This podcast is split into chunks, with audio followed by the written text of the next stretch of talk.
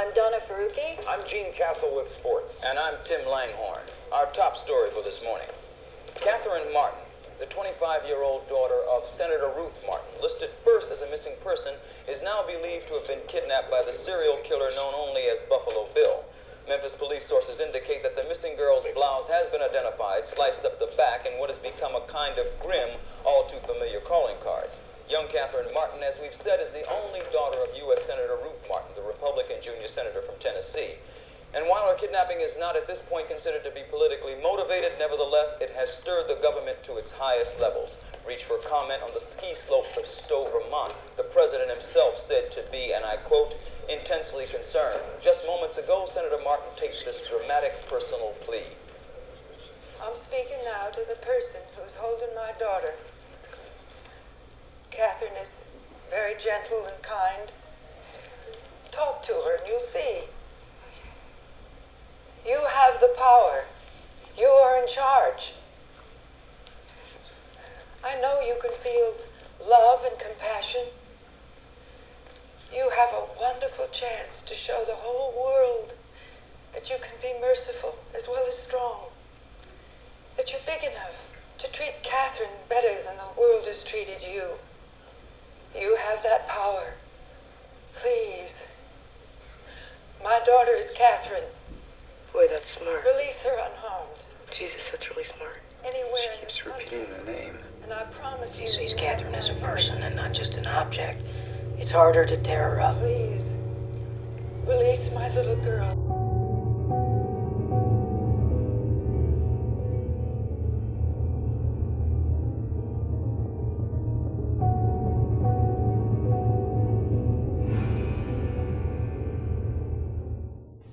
And welcome to another episode of Horror Haven Podcast. I'm Sierra. I'm Dylan, I'm Erica.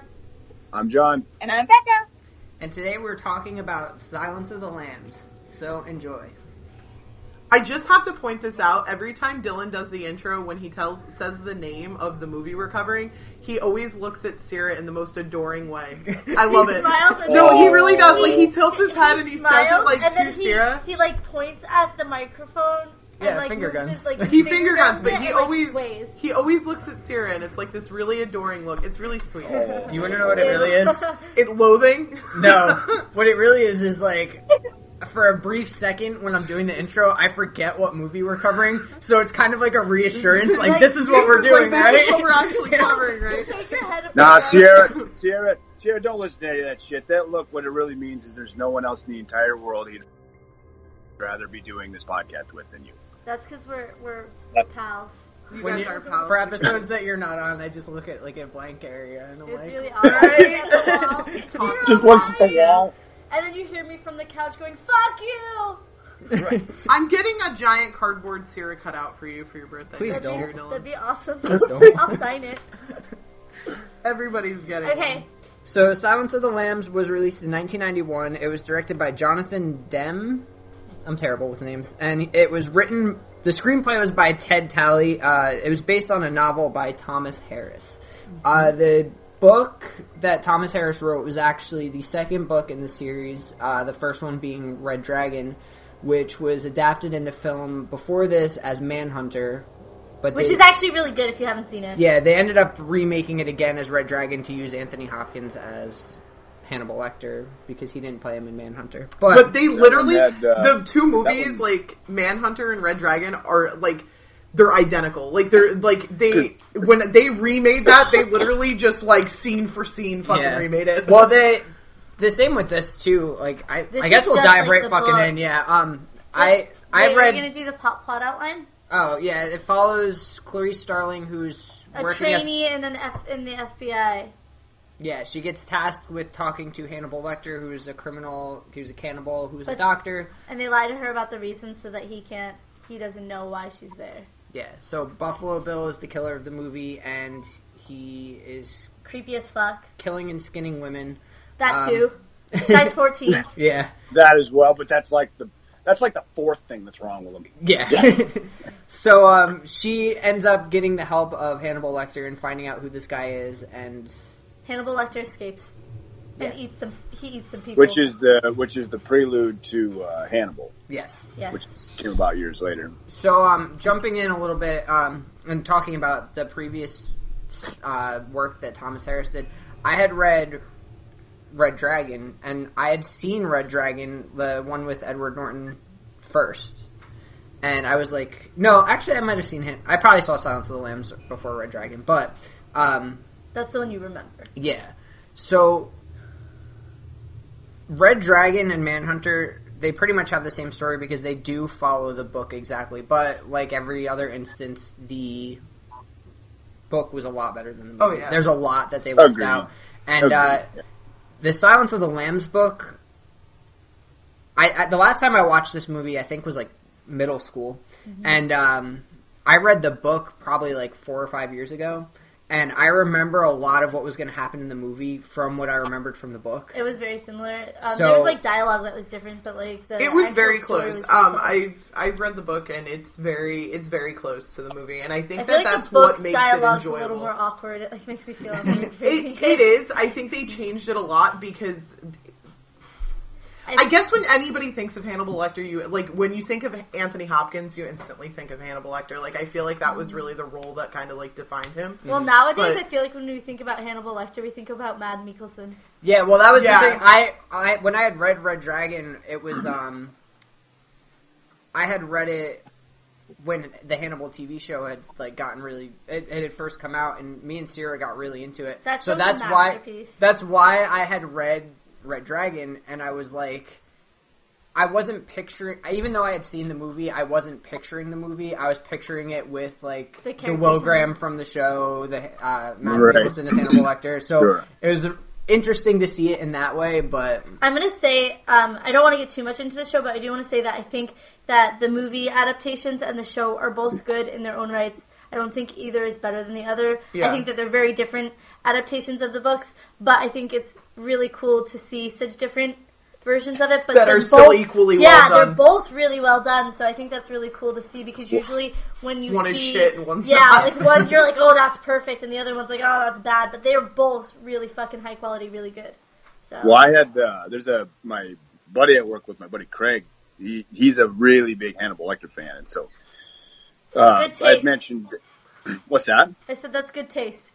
Oh yeah, absolutely. And so I- I'd mentioned at work this week that we're covering Silence of the Lambs, and so we just started talking, and and he was mentioning uh, the guy that plays Hannibal on the TV show, and uh, I'm a dyed in the wool Anthony Hopkins Hannibal Lecter fan. That's just my Yeah. preference on the matter. Now, not that any. The only one that I feel like was a bit uh, off the mark was Brian Cox in Manhunter, but yeah, um, but that that all being said, uh, Craig was like, "Oh, I like the guy from the TV show. It's really, really good." That'd be the only guy that I would consider as even uh, as even you know being better than Anthony Hopkins. And I was like, I was like, What is I was like- I was like, Craig, I was like, Craig, you better be ready for a backlash if, if you're going to start throwing around words like that.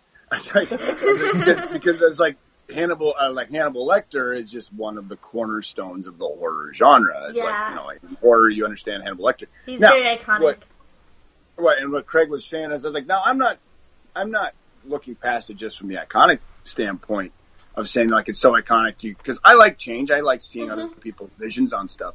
But the guy in the TV show, Craig, was like, he's very maniacal and very evil, and I was like, agreed, and it's very, very well done. No argument there. I was like, no, but what's really cool about Anthony Hopkins' Hannibal Lecter you look at the guy in the TV show, and in a room full of people, people be like, oh, there's a serial killer in here. You're going to point at the guy from the TV show and be like, that guy, that's him. Yeah. That's He's creepy. killer." Yeah, Anthony Hopkins Yep. kind of looks like someone's dad. Yeah, like somebody's dad or like their Perfect- he has perfect grandfather. manners. Very Yeah, he has unassuming. perfect It manners. just reminds you of like a really nice professor Yep, who's there to exactly, talk with you. exactly, one hundred percent. And so it's like out of a room full of people, if, Han- if Anthony Hopkins is in the room, it's like, oh, one of the people in here is a serial killer. You might just pass right the fuck over him. Well, that's the thing that I think I enjoyed the most about this movie is that his first off, his acting in this movie is phenomenal. The way he delivers his lines are, Are- it's just it, it's, He's he's smooth, sa- he is but- so fucking intelligent. Like I like watch this, I'm like, yeah, he's a fucking therapist for sure. This guy yeah, but that's a lot of what that's the thing that made made Hannibal Lecter so like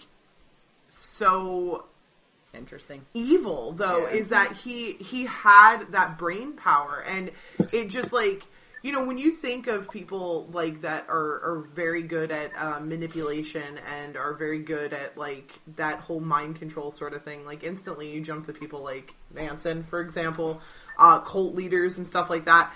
And the thing that makes them so terrifying is that they're just very skilled with their words. They're very articulate and they're And well, the thing, the and thing that gets Hannibal Lecter too is that he is a therapist. exactly He knows how so the he knows works. how your mind works and not you know so he can get in there and it's like it's just it's amazing to think that the mind can be as dangerous as it is Well, you get that too Uh, in the. Not in the only movie. that, like You can go, Becca. You're good. I was just gonna say, he went into a profession where he was there to help people, and oh no, use do it to the his very advantage yeah But well, you- and the, and the other really cool thing too about casting Hopkins as Lecter is the fact that Anthony Hopkins is renowned for his ability, his, his incredible memory. Mm-hmm. So when he rattles off these scenes, a lot of times he doesn't do it in several takes. He does it all in one take, like a traditional stage actor.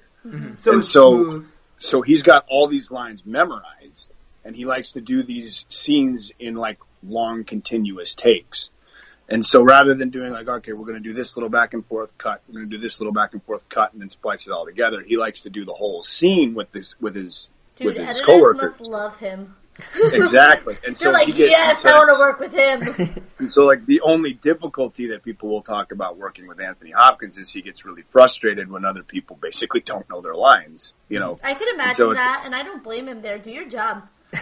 Well, yeah, and, and he's traditional in that way. He doesn't want to do it, and he doesn't want to in one scene. He doesn't want to do it in seven slices. He wants to do it all as one continuous take, and then one whole story. as one whole scene. So that that's just he's very traditional in that I way. feel which like it's more organic and like like it's very I think that's why he's so like that. believable. He sounds natural doing it. Well, the the casting of Lecter had come um, when he first had heard about the role. He thought that it was going to be a children's movie because of the name. He wasn't familiar with the book or anything. And um, he And speaking of the out- speaking of the cast, casting, have you guys heard of the other people that were up for Hannibal Lecter? No, Like, uh, okay, so for the, I'm I'm sorry to just railroad it, but just like real quick, and the, oh, there's only one other name in here that I could see actually pulling off Hannibal Lecter, but for the role of Hannibal Lecter, uh, Dem or Demi, yeah, you'd originally approached Sean Connery. was, was, was the, and Connery had to turn it down.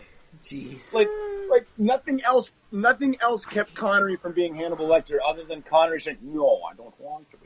Hannibal Lecter." You know, just- Clarice yeah, Garvin. hello, Cla- hello, Clarice. Yeah. and so, and so, um, and so I'd the other money actors to see considered that as a were, the other actors considered were Al Pacino, Robert De Niro, like Al Pacino. I'm just picturing Robert De Niro doing the Robert De Niro face. Then the whole time was like, "Are you here to see me? Yes, you Talking are. To me. You here to see me? Yes, you are. You But, are uh, here to see me." yeah, Dustin Hoff. Dustin Hoffman, Derek Jacobi, and Daniel Day Lewis. I think Day Lewis would have been. Daniel. Day Lewis would yeah. have been think he could have fucking amazing. done it. He's amazing. Um, Anthony Hopkins got the role though based on his role as the Doctor in The Elephant Man.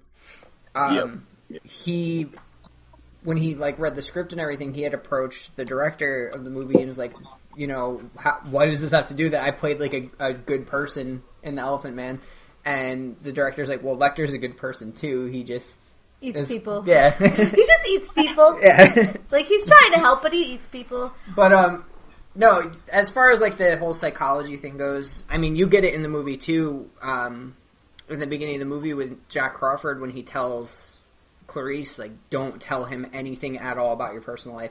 It's because like you knew that Jack knew, you know, he's going to try and manipulate manipulate. Manipulate you. Yeah. I think the coolest part about this movie, and I don't know how anybody else feels about this, is um, Clarice.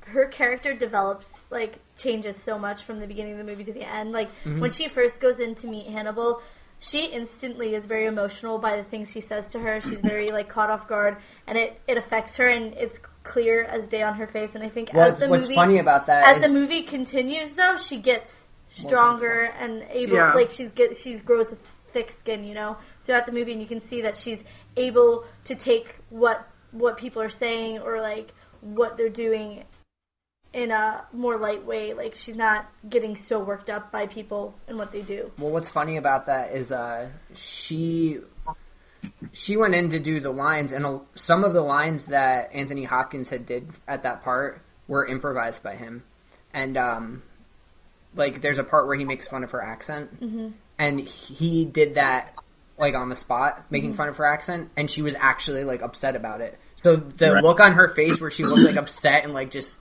what the fuck, there's actual like genuine. Like she was actually upset by the things that he was saying. So Right. Yep. Well, it can be um, one of the other things I love about Clarice's character in this movie is is um, she seems to be the only one that's actually dedicated to justice and law and order for the greater good. Well, yeah, exactly. They is they manipulated it for Who's her. gonna, uh, yeah, and it's like everybody else is consumed with it for whoever's going to take the fucking credit, which is Mm-hmm.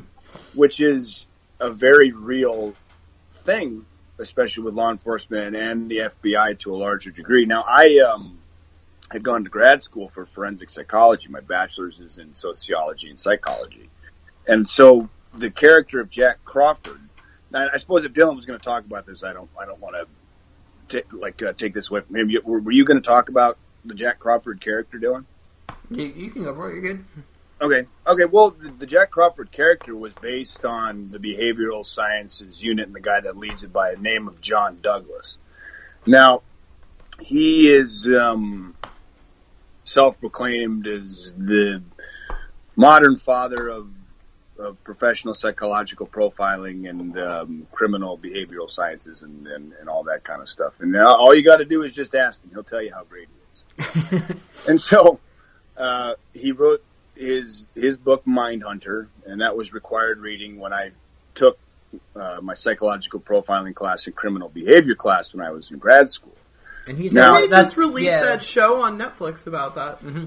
Yeah, and now the biggest the biggest criticism that John Douglas has from a lot of other people within law enforcement is exactly what I was talking about, like with Clarice, is that people wonder how dedicated he is to the actual greater good and how dedicated he is to seeming like a rock star. Yeah. Yeah. And so Jack Crawford in the movie, which is the movie counterpart to John Douglas, has a lot of that same kind of thing come off. So when he sends Clarice in without an agenda, he sends her in there because like it's all about his uh, his serial killer study to greater understand serial killers, which is a real thing that actually happened.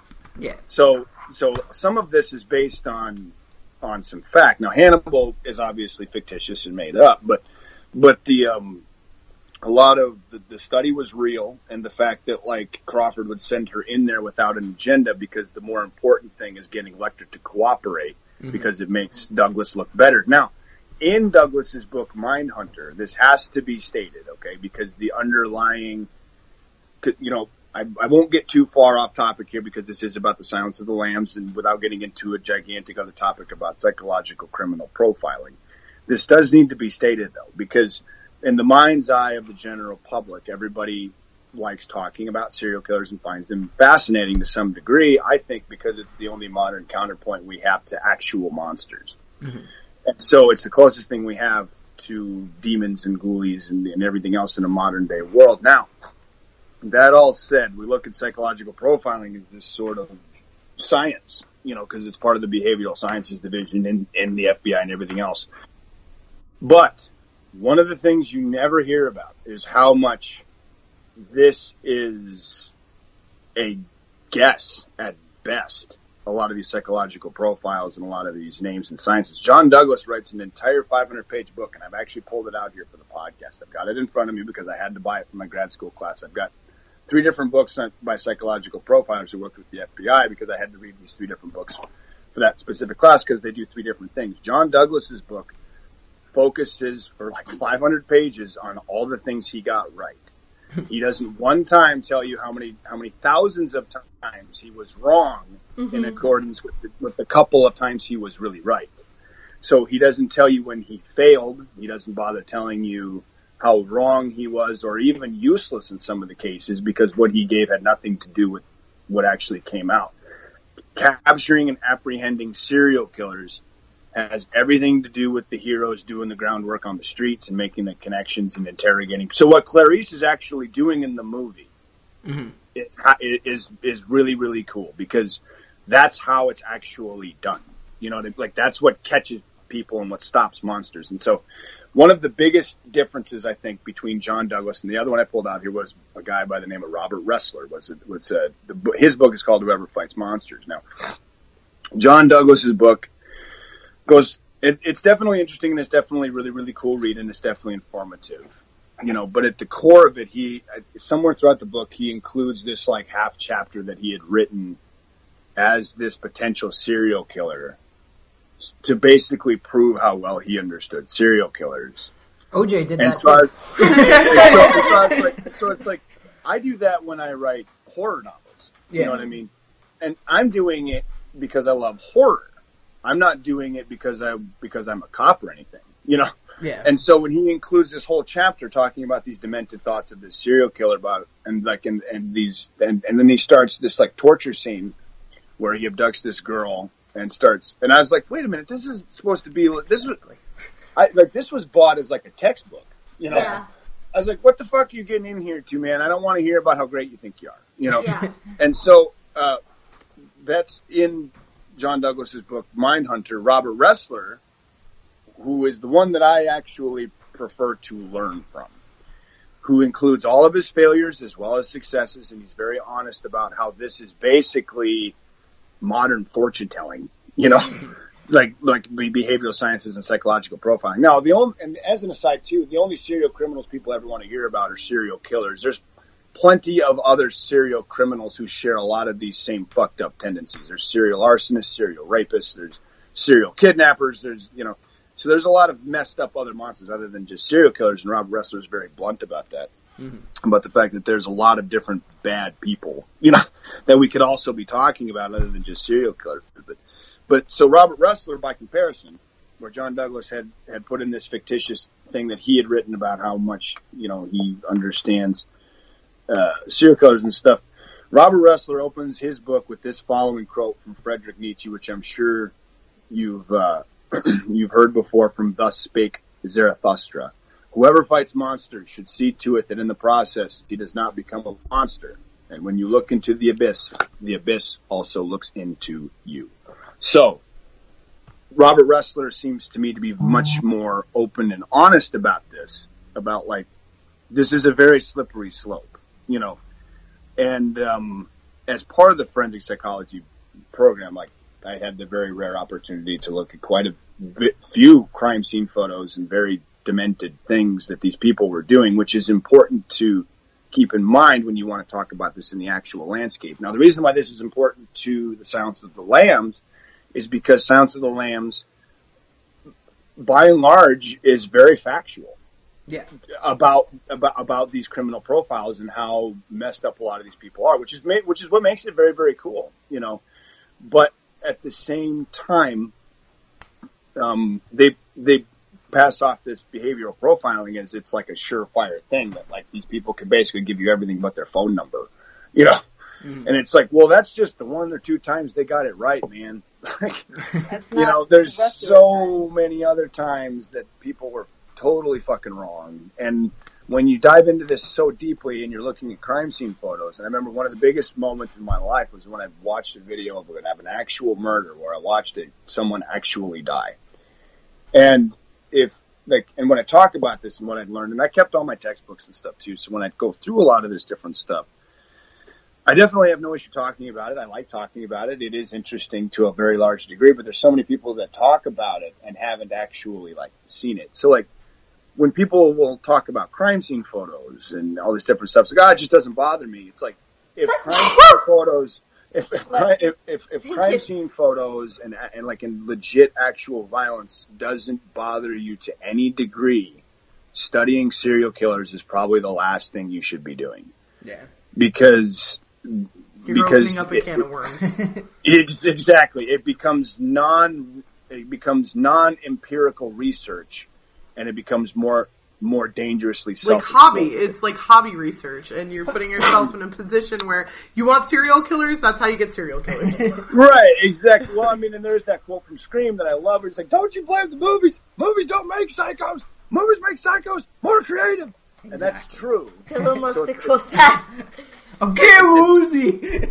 Right. I'm really woozy here. But my point is, is that it's like no one should feel bad about finding serial killers interesting, especially horror people shouldn't feel bad about finding serial killers interesting. Nobody should feel bad about fictionally creating serial killers for fun time in the horror stories and everything else. I'm just saying that when you want to start getting really factual, there needs to be a level of respect approached to a lot of these matters, you know, mm-hmm. and understand, like, and a basic, genuine, humanic empathy of being able to actually understand how much pain is induced with a lot of these photographs and stuff. Like the like the, the photograph that convicted Ted Bundy. The, have you guys seen the bite mark? Yeah. Like Yeah. the Ted Yeah. Bundy case, he bit her so fucking hard, like a goddamn animal. You know, Mm-hmm. like while he was raping her, that he took a chunk out of her. And Well, so it's like, like- I if you was just can hear that. I was just reading today about um uh fucking the guy, the toy box killer in New Mexico. Yeah. Yep. He literally his he went on a killing spree from like the early 90s. They didn't catch him until almost 2000.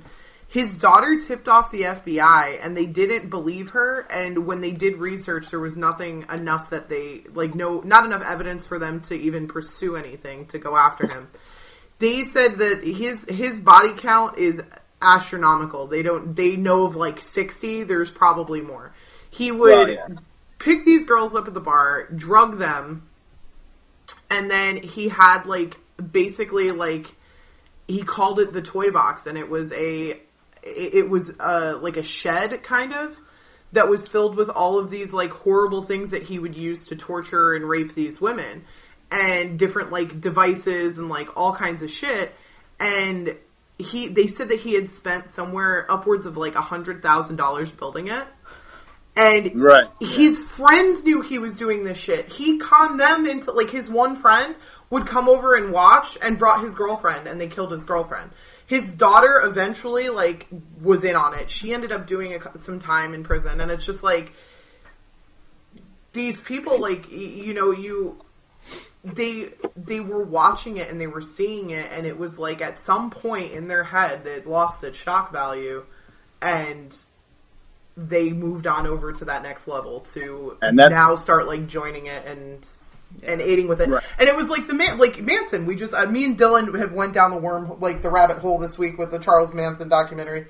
And um, um, at least once a week, me and Dylan go down this fucking YouTube rabbit hole with some conspiracy bullshit or like serial killers or something. See and what it's like- happens is Sierra falls asleep, and I start searching YouTube, and I'll find something. Like I just found this really rare banned Manson documentary, and I sent it to Erica, and it's like eleven at night, and she writes back and is like, "Why did you do this?" I was And, like, an yeah, hour why later. you I'm not forsaken me? And then yeah. like an hour later, because I work nights, so I like text him. I'm like, bro, did you watch this? He's like, no, I fell asleep. I got like ten minutes into it. I was like, you son of a bitch. But it's like you know, with with Manson, like this documentary, it was all you know. It's it's a banned documentary, and basically, you know, when you think of Manson, you think of you think of him and that that small group of girls. I mean, you know, you you Leslie Van Houten and um there was uh I'm I can't even think of them off the top of my head right now. But you just think of this small group and they were huge. There was like they were like 60 deep. And the documentary was just like, you know, these people would get so fucked up that they'd be like, "Oh yeah, well we watched them do it and it was, you know, no big deal." Like the one guy was like, "Yeah, one night, you know, they were uh they were up there and um one of the girls um there was a guy that they knew and he he was suicidal and he was going to kill himself. And uh, so they went up there one night and um, one of the girls was was banging this dude and basically he was like when you're ready to climax let me know and he blew his own fucking head off. Right. Yep. And she was the- like it was the greatest experience I've ever had in my life. And What it's the like, fuck? And other people Yeah. are there just like watching it and then you just like get up and leave. Like drugs are fucking bad, okay? Like, And and Don't do it. and and that's and, and, and that and that and that's the and by a larger extent maybe even the important question to answer, even as horror fans. Okay, is that it's like, why do we love demented things? Because I don't think anybody should feel bad for finding serial killers incredibly interesting. That's not what I'm I- getting at. What I'm what I'm saying though is, is that it's like there has to be this line drawn. Like I get this question from a lot of people because I've dealt with serial killers in depth quite a bit in, in some of the books that I've written and stuff. And so like when you're coming up with different demented things for these characters, everybody thinks that you're demented by comparison. One of my basic answers is always I tell them, it's like, well, at the at the core of it, yeah, at the core of it, yeah, I'm I'm I'm I'm a crazy person, and so I understand how they think. The point is, none of these people are real, and I'm Yeah. very aware of that at every step of um, at every step of the every step of the way. I'm very aware of that, but the story demands to be treated with respect because of what I'm showing you. Like, and I'm aware of what I'm showing you, and I have respect for it, and I think that that's important in the horror genre to Yeah. handle your violence with respect. And so, like, handling it with respect means that you have a basic sense of humanic empathy. And one of the things that it's like, I don't think that it's anything wrong whatsoever with finding all these serial killers interesting. I don't think that there's any issue with finding monsters interesting and being, a, and, and, and even adoring dark things.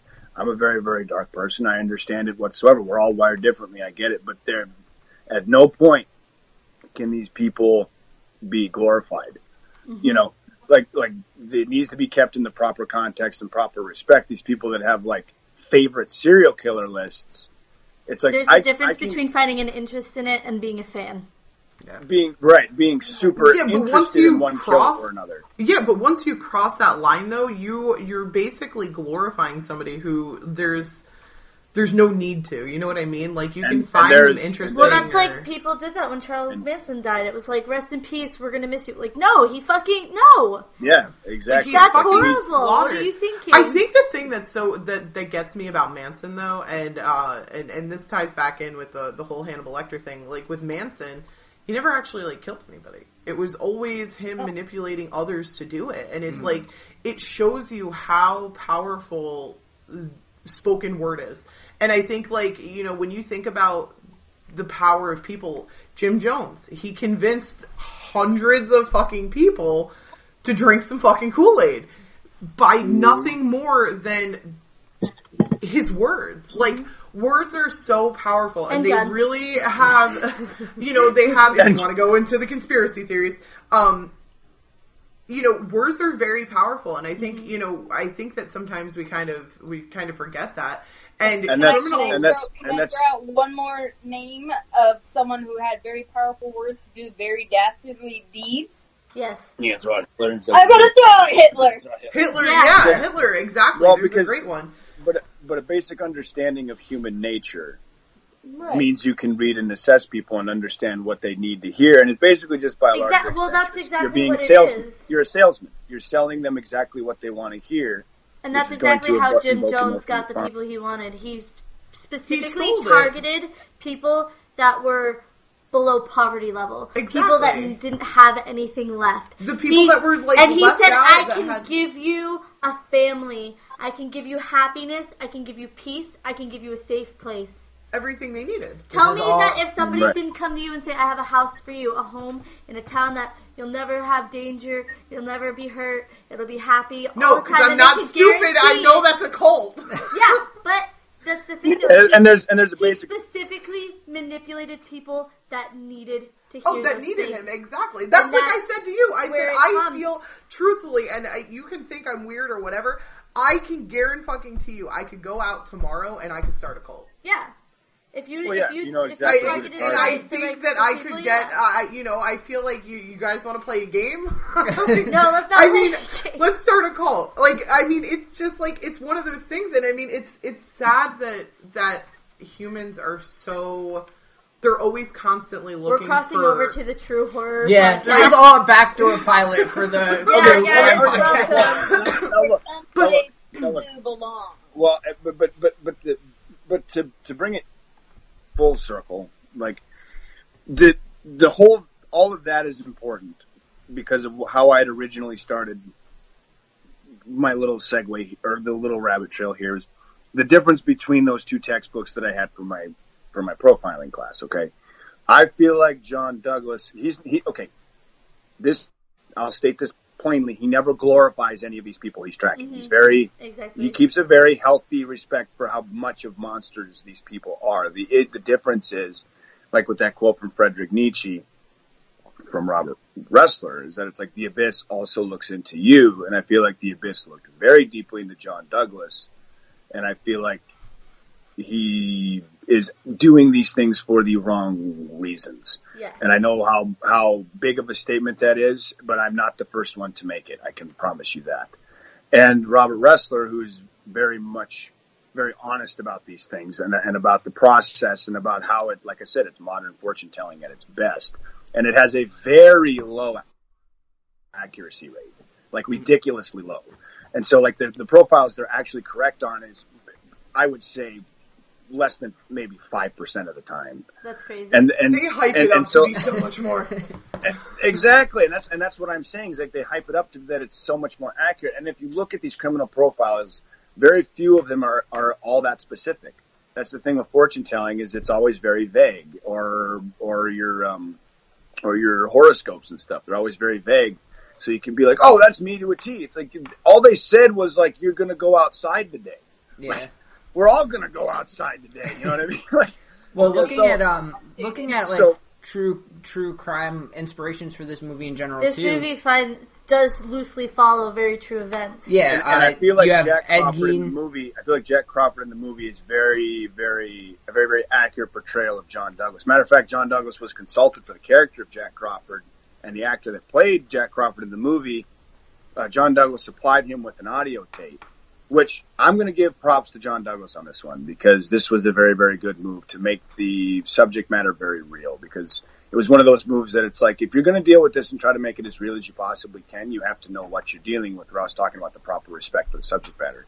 John Douglas supplied the actor with this audio tape of, um, and the names are escaping me now. I should have done my research with the Wikipedia and all that kind of stuff, but I can't remember the. Anyway, it was these two serial killers in Los Angeles that had abducted a 16 year old girl and drove around Los Angeles torturing and raping her for like 20 hours or whatever. And they had done an odd, they'd made an audio recording of it, which of course the FBI had in, in their custody. John Douglas supplied this to the actor that played Jack Crawford and had him listen to it. And so like, cause like the actor had contacted John Douglas, he's like, okay, well how do I basically portray you? How do I do this? And John Douglas gave him this audio tape of this girl being tortured and raped for 20 hours. And the actor's like, why the fuck would you do this? This is sadistic. Why would you give me this? And John Douglas said, welcome. Now you're a part of my world. Hmm. And it's like, this is what he, these are the people we're dealing with, you know? And so in that context, everybody loves Hannibal Lecter, okay? Because Hannibal Lecter's not real. Mm-hmm. Okay? That's the important thing to remember is that it's like, you're going to be a fan of, of Anthony Hopkins' work as Hannibal Lecter but the character Hannibal Lecter, who it was as a person and the things that he does are not to be glorified, you know?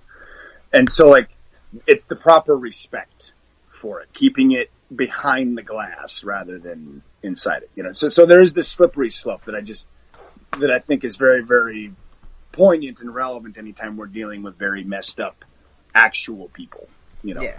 That needs to be stated. So anyway, Um, For sure. the the other inspirations for the killer in this movie, um, you had Ed Gein who skinned his victims. You had Ted Bundy who lured people into his van by pretending his arm was And broken. And the whole storyline follows Ted Bundy helping them The catch Green the River Green Killer. River Killer. yeah, So that's where the whole storyline Yep. comes from. Is that idea is a serial killer helping them by giving them tips on what to look for. Well, and for Bundy this was person. Bun- Bundy was largely useless in that investigation, though. But but you're 100 percent correct. He helped Yeah. for sure, but he what he told them was largely useless, and it changed every other fucking day, and all and, and it was always to like delay his execution. Yeah, Yeah, and like Um, even up even up to the hour before he died, he was trying to like make deals with offering profiles and everything else, and it always fucking changed. And you know, and anyway, Um, Gary Heidnik was another one who kept girls in a pit in his basement. So Mm-hmm. there was that. But off the topic of true crime, the movie itself. We talked Okay. about characters. Um, I just want to say my all-time the one thing I've noticed that this movie has done for society how many times I've had to see men tuck their genitals. yeah, That's like will- Dylan was waiting. Hey, look that at this! scene. I'm like, God The whole time Dylan was waiting God for that damn scene. He's like, "Where's the I? Would you fuck me? I'd fuck, I'd me." fuck me. scene. I just every time His now. voice is like. I, ugh. it's so cre- it's so creepy, It's but so I have to say that out of any movie I've ever watched, that is the one scene I've seen acted out more times Jane than I'd like Silent to admit. Yeah, Jane the, Silent every Bob. time, outside. I love it. every time I John think was of talking 2 about now. how like he was he was ten when he first saw that scene, that, and he's like that that scene just really confused me. I was like, Judd, this is the first time I've ever seen it. Shut up, let me watch the movie. Right. Well, and the whole time I was talking about, like, I was talking about Lecter's speech and stuff, and talking about why it's so interesting.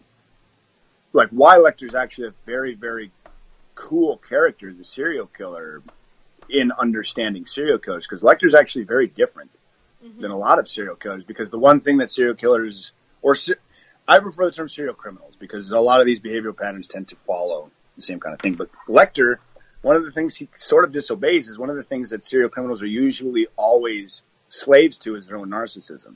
Mm-hmm. And so they'll always obey it. Lecter, he doesn't obey it in the same way that a lot of other serial criminals do. He's not quite as self-indulgent. He's not quite as, you know, like to be self, most, most serial criminals in an instant, if they had somebody that wanted to speak to them about, like Dennis Rader would be a perfect example. Edmund Kemper would be another one.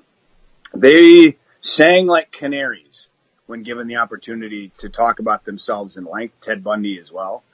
Lecter was not interested Yeah. because taking the taking the profile and and the um, the questionnaire and stuff that's boring to him, you know.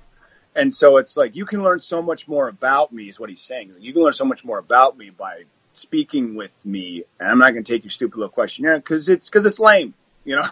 Yeah. So Because So- I, I am not because he doesn't be boxed con- in by those. he does right. He's like, I'm not boxed in by this piece of paper, you know. And so, um, in in the really cool way, Lecter and Buffalo Bill, to an extent, everything with a lot of these serial killers is a lot of it's about transformation. That's always a really big thing. Red Dragon was that way too, because it's like, Yeah. what's more important is what I'm becoming, you know. And usually it's some, it's a larger God complex, and it's what they call a, a, a delusional, grandiose uh, schizotype. Well, it's a big But- theme in the movie in general, not even just with the killers. I mean, they they had the whole transformation thing with the caterpillars and the butterflies and everything with uh, Wow. James James Gumb. But That's where my obsession at with the bugs sa- has come from. at the same Right. time, I'll though, get you a framed one. you had um, like Sierra had said before with Clarice, she went through a Yep, transformation through the whole movie Absolutely. too. Absolutely. And the girl in the pit as well, like she was Yep. a, a very friendly, willing to help, very nice girl. And by the end of it, she's fucking breaking the she's dog's ready to leg, kill a and like he's in a lot of pain, Mister. Yeah. Like, she He's ready to kill a dog. And she's also cursing. She's like, "Don't you fucking leave me!" Yep. You know, like she she, like, which obviously, like anybody in that situation would probably, Yeah. you know, What I loved through a about- metamorphosis. But What I loved about this movie, I like I'd said uh, the first time I had watched it, and it was really the last time I watched it. It was um, in like middle school or like it's funny though because junior when high you school. went into it, you were like, "I don't really like." well, that's what I'm getting into. You know? I watched it when I was in like probably I'd say like eighth grade, um, It's one of my favorite movies. and uh, I had told Sierra I was like, I'm really not that big of a fan of it. Like I really liked Red Dragon and stuff. I'm like, I really don't like Silence of the Lambs. She's like, How do you not like Silence of the Lambs? But going into it now, I really fucking enjoyed it because it was like I was watching an actual murder investigation. That's Right. how you feel watching You it. do. You could watch it and be like, This is exactly how I'd picture this panning out. And It's a I think it's it's a crime something that procedural. yeah, I think it's something that I just didn't appreciate At the time. at the time to where Mm-hmm. looking back at I it now there's with so more much mat- stuff that you catch with it being an adult and understanding more is that you catch all these underlying underlying themes and, and, and all this underlying information that as a kid wanting to watch a horror movie this isn't a standard horror movie Yeah, that, that you're going to enjoy a jump scare There is one complaint that I have with this movie. Of course and you it's, do. It's really, it's really like I don't know how to feel about it because it's a complaint, but at the same time, it was one of the best parts of the movie, and that was Hannibal Lecter's whole escape.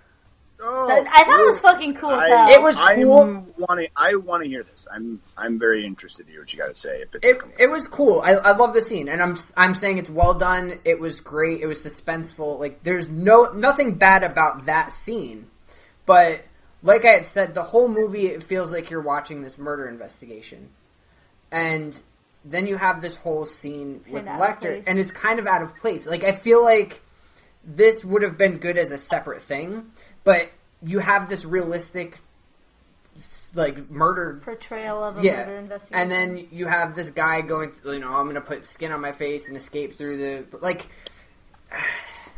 It it wasn't as realistic, It and it kind of it yeah, it kind of took me out of it a little bit. And on top of that, at, I was so invested in the Buffalo Bill story, and then you take like 20 minutes out of the movie to put Lecter escaping when the whole movie has been about catching Buffalo Bill. Can we focus on Buffalo Bill a little bit because I feel like we're we're 45 minutes in and we haven't really discussed him. I, I, I, I Too will much Lucky say, Creek. I can, as a real quick final, not, Go not for to, it. because I feel like this is a very large, very cool topic of conversation. It's actually a very poignant observation, Dylan, and and it and it's a larger, it's a larger conversation, I think, than probably the runtime of the podcast to really dis- di- dissect that that scene and why it's actually in the movie. You know, because that's it's a very good point.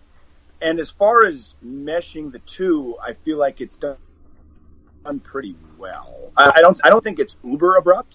I, I I mean, I, I can definitely I 100% see what Dylan is saying that it's like it is because it's just it's a separate story, Yeah. you know. And 100% I see what Dylan's saying, but the respect I do have for it is that it's like it doesn't seem jarring. I don't think.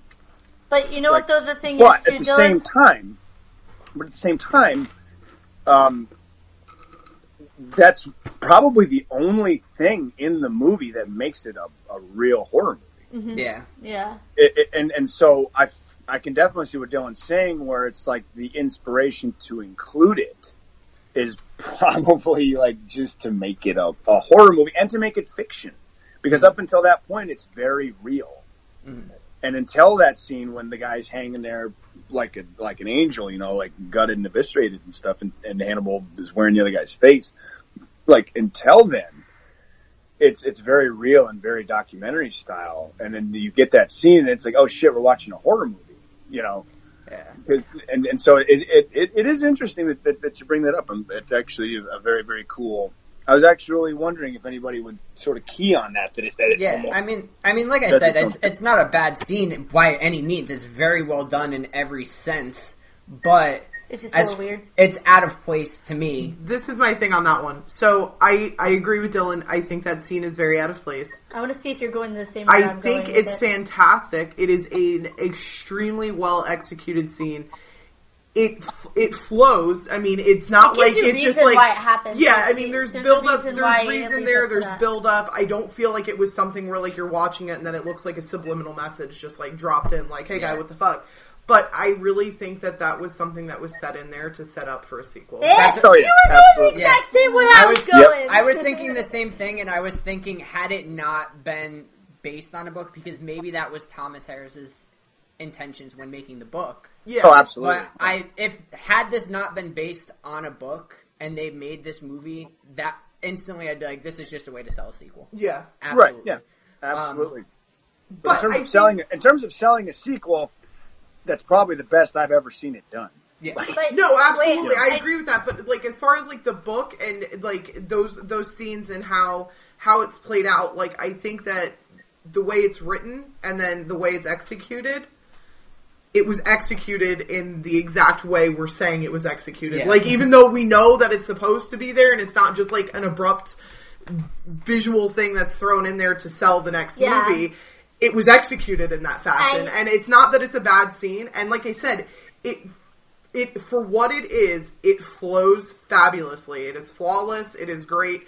It does just give you that feel that it's like, what the fuck is this? Like it's just like a little off. It doesn't feel like it was at, like it was just slightly out of place. It's like coming home and something that was on your counter in one place when you left, and now it's over here. You know what I mean? It doesn't you throw you off too much, too but you're much, like, but all you're like, okay, something's up. Yeah. and, Um, the, and the best and the best additions to sort of because because because it is an addition because it the in, in terms of storytelling the the best sort of like little nuggets and, and, and bits of little like Easter egg happiness for fans is the stuff that's added that makes this that, that makes the story more than what it originally was but it could be taken out and the story is still 100% solid.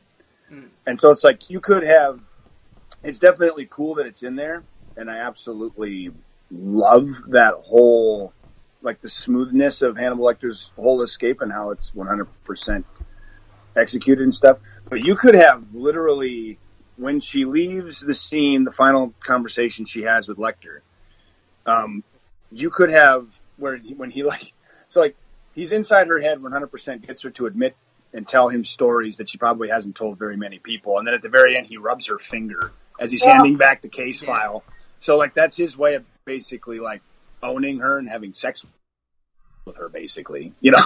So it's like he rubs her finger and then as she's leaving that scene you could have finished out the buffalo bill story without hannibal lecter and then literally just have her get the call in the end Or like he's You know. escaped. now the scene being there i don't think Oh, does good. any So detriment to the movie Yeah. I don't think it does any detriment to the movie, but that they're saying like that's one of that's one of the most beautiful additions in storytelling is when it's like it could be taken out and the story is still 100% solid, the Buffalo Bill story. There's yeah, but no it's breakages. okay that it's there. It doesn't it's okay that it's Yeah, right. I- It's that 100% cool scene- it's there. That scene being in the movie is not going to affect my score whatsoever as far as like a rating. Well, but it's is- just that's how I felt was it was. Oh, it absolutely. And I think that that's one of the best pieces of like execution that I've seen in Mm-hmm. a long time. It's like they're adding that, but it's totally fine because like it would have been totally solid without it. But it's pretty, it's really cool that it's there. Going, If going the scene wasn't there, though, there'd be important information missing. what do you mean? Right. But, I mean, you He could have put left her you hints could- to find out who Buffalo Bill was in the case file. She had to be there, and that's Right, all but I had mean to him, as, happen. him. He didn't have to escape. He gave her the case file, and yeah, then he but then you escaped. wouldn't have had the iconic angel, which they repeat in Hannibal the show. Well, and it's like, and you could, but I mean, you could have had him still give the call in the end, Yeah, Mm-hmm. and then everybody'd be like, oh, especially if you're setting up for a sequel. yeah. So like, so like he could have just escaped, and then she gets the call like, in oh, the end, the body count and it's uh, and it's like, I oh, feel like that would have motherfucker, been more escaped. cliche of Yeah. a setup for a sequel than what they did. and you then know I what feel, I mean? I feel like had they been like, oh, they just added that in at the end. yeah, Yeah. and then Ab- you'd be shitting all over that scene. And I feel like I feel like too people would be like, "Well, how the fuck did he escape? He was in high prison, high high security." security, yeah. yeah. like it gave. But you, that's why you go see the sequel, you know. yeah. And so, and so, but what I'm saying though is like, I'm not trying to sell that ending over anything. But what I what I am saying is, if you would have done that, the whole story still would have been solid. Yeah, absolutely, I agree. And Um, and and so the fact that Lecter's scene is in there is a fantastic. I really really dig execution over basically anything else in the horror genre. And so the fact that it's it's a very slippery slope. There's a lot of ways that it could have gone poorly. A- adding Lecter's whole escape. And I feel like the whole way that it was all handled was about as well as it possibly could have, and the Oscars that it racked up are proof of that. Yeah, You know, absolutely. And so I just have huge respect for the whole thing. Like Dylan was saying, it was like it's a little it's a little bit out of place. It doesn't hurt the movie at all, you know. But it's like it's like and to me it's like that is so beautiful because it's worth a long discussion about whether or not it should be there. But it doesn't do any detriment. So it's like nothing but happy things we can talk about. Yeah. so Um, one scene I want to talk about. Um, it's probably my favorite part of the movie. The whole ending scene is great with Buffalo Bill killing the lights and the whole night vision, and it really gives you this sense of fear. Um, Yeah, especially like seeing seeing through the killer's eyes. Yeah. Oh yeah, for sure. But one of the best things that this movie does is the fake out as far as the houses, where you think that the police are about to raid Buffalo Bill's house, But it's actually and Clarice you hear the knock. on the door. Yeah, you hear the knock on the door. He answers the door, and it's Clarice. That was the biggest fucking. Uh, I just love when she figures out that it's him and she knows and he's not quite aware yet and then he figures it out and he goes for the gun and like it's like oh my god it's such it's fucking It's anxiety ridden. dude seriously the people that made this movie fucking killed it with making you feel anxious like that if and Erica says this all the time if you can make her feel anxiety during Yeah, a, a horror during movie, movie, you've done it. done exactly what you've set out to do and this movie does that and it's like there's a huge debate with this film. Is it horror? Is it not horror? I 100% am going to lean towards horror, and I feel like I'm usually the one that's like, nah, it's Nah, not it's horror. not horror, yeah. But this, I'm going to lean towards it, yeah, because it does make you feel how the characters would be feeling in mm-hmm. that moment. Do you know what I thought was interesting? impressive. And I don't know if maybe it's just me, but like, so the movie, you kind of have these two, these two people, like two, two separate things going on. Obviously, you're the focus is is Buffalo Bill, but you're also going into this relationship that that Clarice is building um, with Lecter, and you kind of get this like this whole thing mapped out. And in my opinion, I think that to kind of show they really built Lecter up to almost make you feel sympathetic towards him. Yeah. Mm-hmm. And in a sense, like I loved that they did that because I really feel like you you know you're looking at a movie and you're watching two different killers. Yeah. Two different types of killers. You know, Where you you, have feel any you have Lecter and you Bill. have Buffalo Yeah. Bill, but I think I think by them in a sense like leaning like leaning you towards feeling sort of sympathetic towards Lecter, it really builds your hate for Bill and it's like it's so weird to think of it in that way, but I thought it was just like it was a really interesting thing like going into it because you you really do almost feel like the way that they I don't even know if it's the way that they filmed it or just like the the character himself, but like he's personable. Like mm-hmm. And that's such a fucking freaky thought is that like He's a fucking you, therapist. exactly, but you could see yourself sitting down talking with him. Yeah. Like, and like you could how see easy it was for for Clarice To get Starling so caught to up go in into there and him. him ask her questions, and it was so easy. Like she felt you just kind of like to blurt let it out exactly out. And he's just like he's so comfortable and he's like just so personable and it's Where, just like where if you ran into Buffalo Bill on the side Yeah, of the you'd road, be like, "Ah, no, "Absolutely not. Not, Not today, you, sir. Satan." I will not load that that thing into your van. No, you thank you. better you better call I- yourself a fucking I- a U-Haul. It's not happening.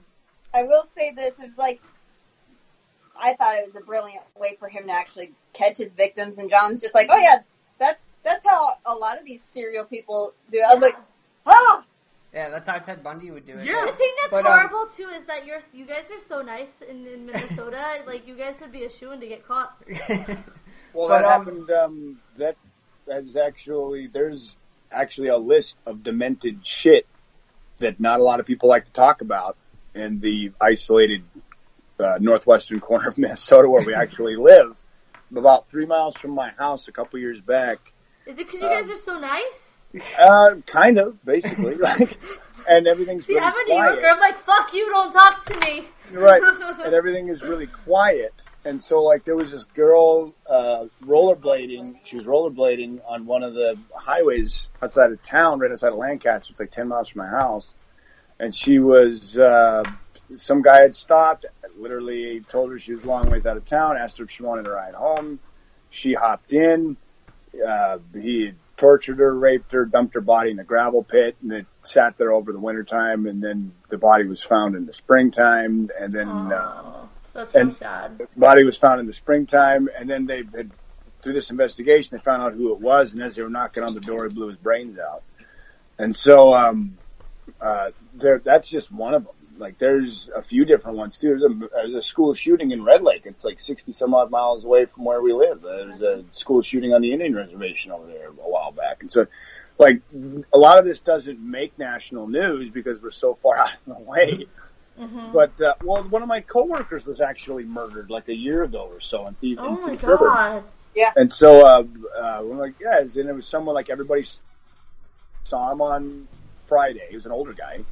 They saw him on Friday. The guy was murdered over the weekend. Nobody knew where he was for a week, and then they had found his body. So like, the, the, it happens probably more than it should, you know, up here. Um, and so, anyway, Another thing with the uh, ending scene of this movie that I noticed, um, I'd watch it. I'd watched a thing a while back on Evil Dead, like making the making of Evil Dead, and one of the things that Sam Raimi had done when they were making it was, uh, I don't remember if it was specifically the first one or the second one, but as things start going downhill, he starts using these weird camera angles where the camera would be like tilted sideways, and it was supposed to give you this feeling of like anxiety and like Yeah. because like things are not right. And they did that uh, at the end of the movie where Clarice goes into the basement and um, she's like going down the halls. There's like shots where it was like the camera was sideways and it was just like really off, and it, it really did build anxiety um, quite a bit. As, And I, I think Zombie does the same thing with shaky cam. Yeah, exactly. and on top of that too, um, one thing that I really liked was when I don't think it was the end of the movie, but when it does the camera and it goes through the whole entire basement and it's like moving pretty much like there, it's like one continuous shot of the Mm-hmm. It's when he's thing. sitting in the basement and he's like doing his makeup and all that. Yeah, yeah. it does the continuous shot through the whole basement, and it really so makes you can see where everything, is. Yeah, and it sets you up because you're like, you know, had they have Clarice, had they had Clarice go down at the end of the movie, but they didn't show that before, you'd kind of just be like, how many fucking rooms are in this basement? Exactly. But- You, were aware, you were aware before she went in there of, of the, roughly the size of the basement, how many different rooms there were, where she might end up by going through certain Mm-hmm. doors. So y- it it did. This movie did not fucking miss a detail. Miss a with, detail, with the way that they went about awesome. it to create But it wasn't a overkill with you. details. It wasn't. It was perfect, and it's like they literally everything that they did at the beginning of the movie was important for the end, I mean, it shows and him. it's amazing. There's a brief It's such a shot connection. where he's check where he's like watching the the girl that he kidnaps, where he has the the um, night vision goggles, and you know So you knew as soon as those lights went out. you're like, yeah, Oh, the night vision goggles are back. yeah, You know, Yep. like Exactly. you, you're aware of this, and that's a scene. The the scene where when they're in the basement is so iconic to me, and it's the scene that I always rem- that and the the penis tuck scene. and whenever I think about this, Silence movie, of the Lambs. Two scenes come to mind. anything in the basement is just every cool. time The yeah, it's Chianti it's and the penis tuck. Immediately, that's where your mind goes to.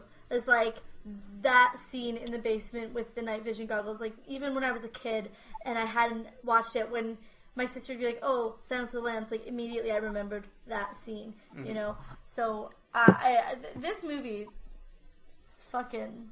It, it, it's it's amazing. It's it's, Well, It's a fabulous a movie. piece of art. It's beautiful. It's so well so well made and so well thought out. Like there's not a single thing that's gonna leave you hanging. I'm really surprised with you on this one, Sarah. Why? And the uh, Because I, it's not usually your typical. it's not a 1970s slasher. No, it's not just like I, I don't know. It doesn't strike me as like your typical taste in movies. and There's no so- chainsaw in this movie, so Yeah, I'm just I'm really like shocked. I'm so shocked right now. But there is Um, and somebody Bill wearing a Moseley wasn't face. involved in the making. Yeah, they're skinning. So the fact that there's skin on somebody else's body that's not supposed to be there is my connection. Maybe to, it's like, just anything Ed Gein related. Really, I yeah, like- Sears on board.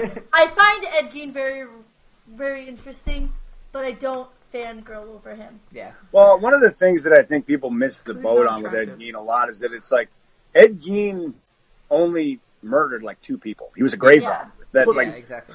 he was a grave robber, and so one but one of the ideas that I think follows him around that that has taken over the imaginations of horror for years is he was the first one where it be, came into the light of like using human skin at, in, in a taxidermic purpose. Yeah. You know, where he they use human skin for uh, shades and suits and every and everything else. You Well, know, I so think like, too is that he opened people's eyes to the fact that that nice neighbor next door that helps you out and is cool Could and also is fucking really skin sweet. ya. You can't necessarily trust your nice neighbors anymore, and I think Right, that's where yeah. his his story got so much um, broadcast around the country was because everybody who had anything to say about Ed Gein was.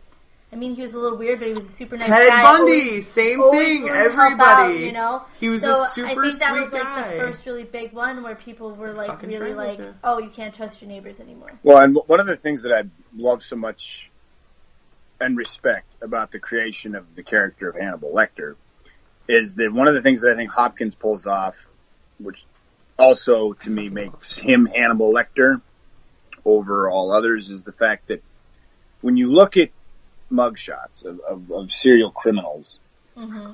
in in a lot of their mugshots, they'll look like entirely different people. Mm-hmm. And so, like, um, Anthony Hopkins does such a great job in different scenes. He almost looks like an entirely different person.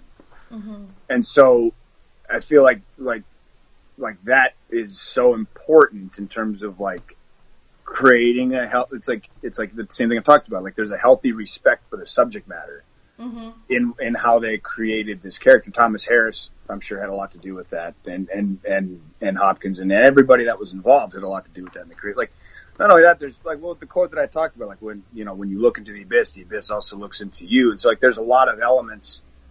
There's a lot of elements presence here that like this is probably the first movie that I had seen that had such a healthy respect for the subject matter where it taught me as a young man who was interested in telling very dark stories is that it was like, okay, attention to detail is important. Mm-hmm. You know, every Absolutely. every single period you put on a page is important. The, the commas you use is important. The way that the text sets out on the page is this paragraph too blocky. Is you know, Hey, John. do I need to split this up simply because of the way the words look on the page? You know, is like it, every word matters. You know, I think it's And- also one of the first examples too, not the first, but one of the first of like I don't want to get into this whole like discussion really, but I mean as far as like a feminism thing, I mean Oh, the yeah, whole yeah. movie you could tell that it Starling was some very she wasn't very being taken seriously Because by she the was a male officers. yeah. Officers, and she was also. There's a scene where they're at the funeral home. and they're like, "Oh, we can't discuss this. There's Yeah, females yeah, present." we can't and it- discuss yeah. this in front of you. But she was the main person dealing with this whole case, yeah. and, and she was the only one not concerned with who was going to take the goddamn credit. exactly, mm-hmm. and they, just- and they they wouldn't allow her to be a part of important details that she needed to pursue the case properly. Yeah. and Right. she still fucking did it. It wasn't. Exactly. It Right. wasn't a typical, you know, oh, this is buff fucking cop dude who's gonna catch this killer, and it wasn't. It wasn't just oh here's this like weak innocent girl let's put the her in let's put her in danger. It was like she was just as much a force to be reckoned with as the killers by the end of the movie. Where we Probably You know, the even- thing I like about Jodie Foster though too is that she's she's super. I think she's super pretty, but she's not that like. It's not unbelievable. It's exactly. traditional. She's not like that like bombshell with like her tits hanging out. Like She looks you know like what she I could mean? be an like FBI agent. she looks. Yeah, I mean she's kind of like she's she's She very pretty, like but she's the very plain Jane. professional woman. Yes. Yeah, she's like the she was you went to super believable. with. I could Anyway. see her wearing pantsuits. Yeah, what I was Pretty saying sure that's she was wearing. You know, yeah. yeah, John, do you have your P? Do you have a PhD or no? I do not. I have a man. I need you to get on that because I need you to be a professor because I would probably show up to your classes. Right. The beautiful thing about knowledge, especially in today's day and age, the most important thing that I learned with that gigantic hundred, that gigantic hundred thousand dollar paperweight that I have, is the most important thing is that knowledge and information is free, and it should be. And in today's day and age, the greatest regret that I have is that everything that I learned, I could have learned on my own. However, you know, I'm still great. Um, I think that what education does for you in a formal context, paying that ridiculous amount of money, is it teaches you a level of manners too. It mm-hmm. teaches and it and it teaches you how to appropriately research a topic and how to appropriately disseminate information, and that and that is indispensable. I spent fifty thousand at art school, and all it taught me You was also- the colors and how much Jack Daniels I Get can this, handle. get this, John. Erica.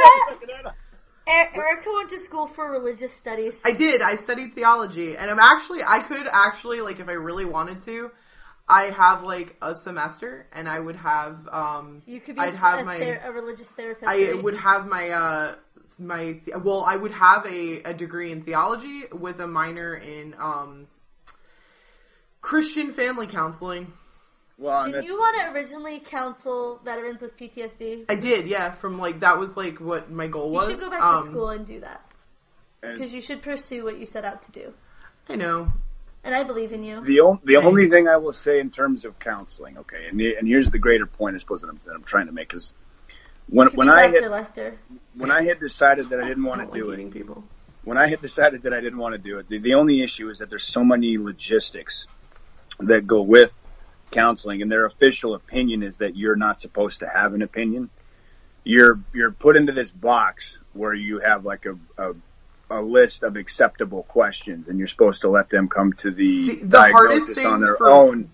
But but if you have this education, I feel like you can help people in so many more meaningful ways when you're not bound by laws and legalities. You can tell people what they actually need to hear when they come to you for advice, rather than like, "That's great, let it out."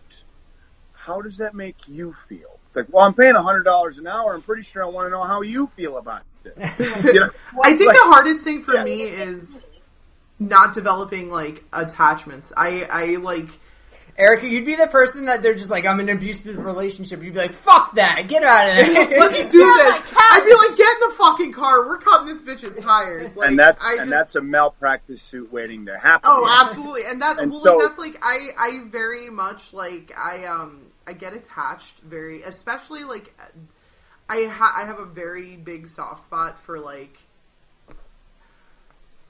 Growing up, my aunt used to refer to me as Wendy from Peter Pan because I would acquire the Lost Boys.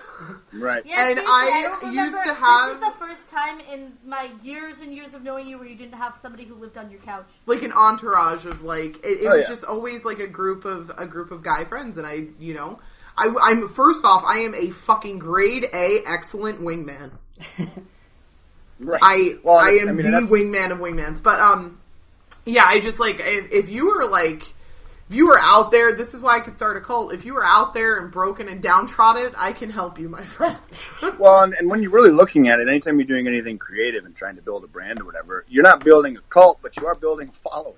yeah People exactly that believe in and people that believe in what you're doing. And I've even gotten fan mail and stuff because I like on the Instagram every once in a while I'll post just little pieces of poetry or something that I'll talk about. Now this is I'll keep this one short and, and I'll make it matter to the movie here, but but the, the, there's two different ways to approach artistry. You can treat it all as like the separation between your artistry and who you are, where it's like, okay, I'm a different person than what my artistry is, and it, take that at face value. And then there's the people that go deeper that leave the glass very thin between what they create and who they are. And uh, I've always preferred to keep things very, very thin to let people look into me in a very almost uncomfortable way for me, because that's just what makes the most sense. And um, in that way, there's some people that think that that artistry is almost very selfish. And so, coming back to Silence of the Lambs, I don't feel like you can have a movie like this unless you're willing to be that honest about these uncomfortable topics. And so, that's why I prefer to keep the glass very thin, but let's make sure that it stays as glass and have a proper respect for the subject matter, you know. So, I guess in a long rounded way is that it's like is that it's like talking about starting a cult and, and getting a following or whatever. It's like believe in these people, whoever your heroes and your artists are and stuff. Like believe in these people, follow them, everything else. But let but let's make sure that there's somebody that's worth being followed if you're going to look that deeply into them. Because like we said, when you look into the abyss, the abyss also looks into you, and that's one of the reasons why like I couldn't do. Uh, guidance counseling either because I had a lot of people telling me it's like, well, the way that I grew up was like really no bargain. You know, I, I had a lot of different, a lot of different issues like being abused and all of that different kind of stuff. And so it's like I understand wayward children very, very deeply. And so that's one of the reasons why I can discuss such difficult topics with my daughter very easily is because I understand how she thinks. And so, um, but the only issue with that is that it's like I care too much about what they're going through to not be able to give them an, an actual an opinion. actual like advice Ex- exactly exactly. So it's like so it's like you want to know how to handle this. I'll tell you how, but I can't do it and get paid because Yeah, They- exactly. they You, kind of like cross that line, and you're like, okay, so guess what? We got we're gonna have to end this session, and Right. uh, instead of paying me that hundred bucks, we're gonna go sit at the bar. You're buying drinks. Let's go. Right, exactly. like so- uh, this is this is how we're gonna fix this shit. Like so- that's well, that's me, and I think that that was like that was the biggest thing. Um, as far as like theology and stuff like that, I've always just been really interested in in higher beings. I've studied tons of different religions. Um, Well, that was my area of focus in my sociology and psychology was was theology and world religion. So I I'd studied to a great deal. So I definitely understand your fascination with it, and and and especially too like there's the quote from um, I believe it was it wasn't Karl Marx. It was it was the other. Oh, I'm blanking on the name now. It's been I've been removed from it for so long, but um, uh, uh, Em- Émile Durkheim, I believe is who it was, but he, he had said that if you're going to study religion, you have to study it from the standpoint that there are no religions that are false. exactly. Be, because you have to assume that they're all true, otherwise you're going into it with a bias. Now, I feel like anything can be a religion. I, anything can be a religion from from militarism to politics to sports to anything, and even horror can be a religion. And so you have to approach it even when we're discussing these difficult these difficult topics, that there are no religions that are false, and so you have to like open yourself up to whatever the movie wants to do. And I that's one of the reasons I love this this podcast so much is you guys are so open to whatever movies want to do. Mm-hmm. You know, you're so open to what they want to accomplish, and I feel like in this context, you know, of dealing with a movie that's very real, you know, it it this probably couldn't be a better podcast for it, to be honest with you. You know, like in terms of having better people analyze this and look at it, you know. And so um and and and so looking at this it, especially when you've gone through a lot of this, I always refer to it as like this dark swim, you know, like everything that I went through is like this really dark black bottomless river at night. And a lot of people go through though, there's no explanation for who gets thrown into that shit. Okay, now Yeah, you can look just- at this in even bigger scope and say that even Hannibal, Hannibal Lecter, Buffalo Bill, Clarice Starling, anybody that deals with large amounts of tribulation, either personal, emotional, or psychological, or what have you. And that's how I look at all these really deep characters, dark, demented, what, whatever you like. And it's one of the reasons I love horror so much. Is horror is one of the only things that's completely and entirely honest, or at least it should be at its core. And so when we're dealing with these deep, dark characters, I understand them to a large degree because they've gone through the same swim through that black bottomless lake or river that I had to go through. Now, there's no reason or explanation why you're put there, but some people just are because we're all wired differently. And there's a lot of people that don't make the swim because they would prefer to drown inside of it rather than cross the river. And one of the reasons why I could never completely do the counseling thing is because it's like if you've made the swim, you you won't let yourself get drawn back in and drawn and drown inside of it Yeah. because you have such a proper respect for it. And so, if had this movie, and I mean, I'm I'm gonna I'm I'm not gonna ham-handedly force the conversation back into Silence of the Lambs, but I'm gonna ham-handedly force the conversation back into Silence of the Lambs. so like, so like in that same way of making that swim, I feel like the people that made this movie have made the swim, you know, and so had they not been able to approach it in that very honest way of having made the swim themselves, I don't feel like this would have come off anywhere as gripping or as real as it does. I mean, I would like to know what dark shit Anthony Hopkins has dealt with because I, I'll tell you what, even if he hasn't dealt with any dark shit in his life, I believe it when he's on. It's believable. You know, He's a great actor. He's a I great 100 actor. I 100% believe it. And so, like, even now, one of the quotes that sticks with me is in that scene when he's talking to Clarice when he's in his cage towards the end is uh, when she's getting really impatient with him. And she's like, Dr. Lecter, we don't have time for this. And he just like, he's got all the time in the world, you know? And so it's like, we don't have time for this. And it's just like, I'm not required to help you, you know? And so it's uh, like, you want to, you want me to help you? You got to, you have to give me things, you know, because that's what's most important to Lecter in terms of like owning his. You could even look at Clarice as a potent, as like a victim because he owns her after those conversations, you know, and so like he knows very personal things about her, and, And so he when- her in a way and he touches her in a way that she probably hasn't been touched by any other serial killers, you know, and so. It's her first um, serial killer. Yeah, and so when he's looking, like so many times when I'm reading through books, I have the same quote that Hannibal Lecter does in that very end scene, and this is where I'll kind of end my little, my little, uh, my little spiel here. Is when is when she's talking and he's like, "How did?" Or I can't remember the exact quote or whatever, but he's like, "How how did that make you feel? The the, the screaming of the lambs at night or whatever else?" He's like, "I don't I don't know I don't know I I felt this way whatever." He goes, "No." Like, like he's like, no, he's, he's like, he's like, that's not enough. You know what I mean? It, deeper, darker. I, I want to know the truest heart of the matter, you know? Mm-hmm. And that's what I feel like the whole point of this movie was. Was that it's like you, I've, I've seen serial killers just like you guys have a thousand times in horror movies, you know? Mm-hmm. And I've read a lot of horror novels based on serial killers and stuff. And I can tell within the first paragraph whether or not this subject is real to them or not. Mm-hmm. And so, in that same way, I'll get a character in a book, and they'll start giving me character details, and I'm like, no, like deeper, you know, Yeah. Darker. What did the like? How did it feel when the lamb stock started screaming at night? You know, Yep. and and that's what I feel like this whole movie did very, very, very well. Is it harkens back to a lot of those people that made the swim for one reason or another, because you want to know what lies at the bottom of the lake, you know. So Well, with that, I think that we had a really good conversation, and why don't we get into ratings? right. I think that we dove into this fucking movie. I think we I killed think we did good.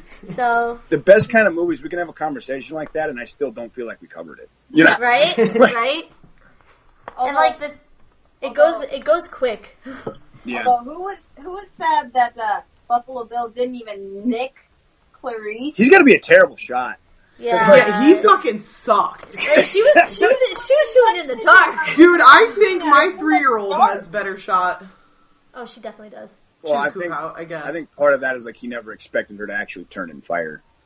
You know, Yeah, yeah. and so like that's her moment of redemption as a character female too.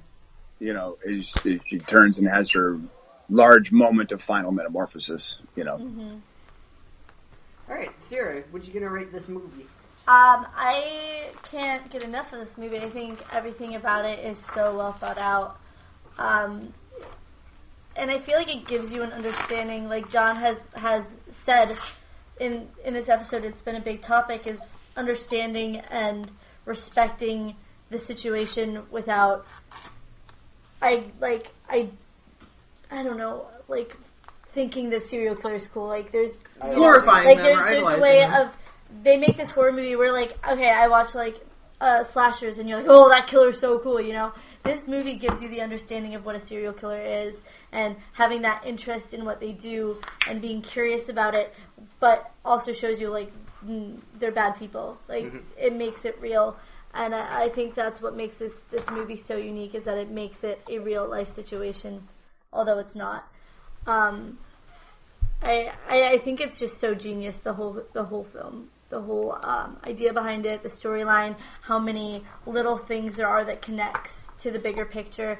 Um, I don't know how they thought of everything they did in this movie because it's just there's just so much to take in, and you, we we dove deep, and there, like John said, there's still so much more that could be talked about. Um, I'm gonna give it a, give it a nine point five. Okay. Not Texas Chainsaw, but you know it's up there. it's no Leatherface, but You know, I'll I'll, I'll take Lecter. It's cool. Becca, what you got? Ooh, ladies first. Ooh. Um, so this is actually my very first time of seeing this movie ever, and um, and John kept trying to talk through the movie until I was like, John, I've never seen this before. Shut up. and um, but and and generally, I'm not really into watching.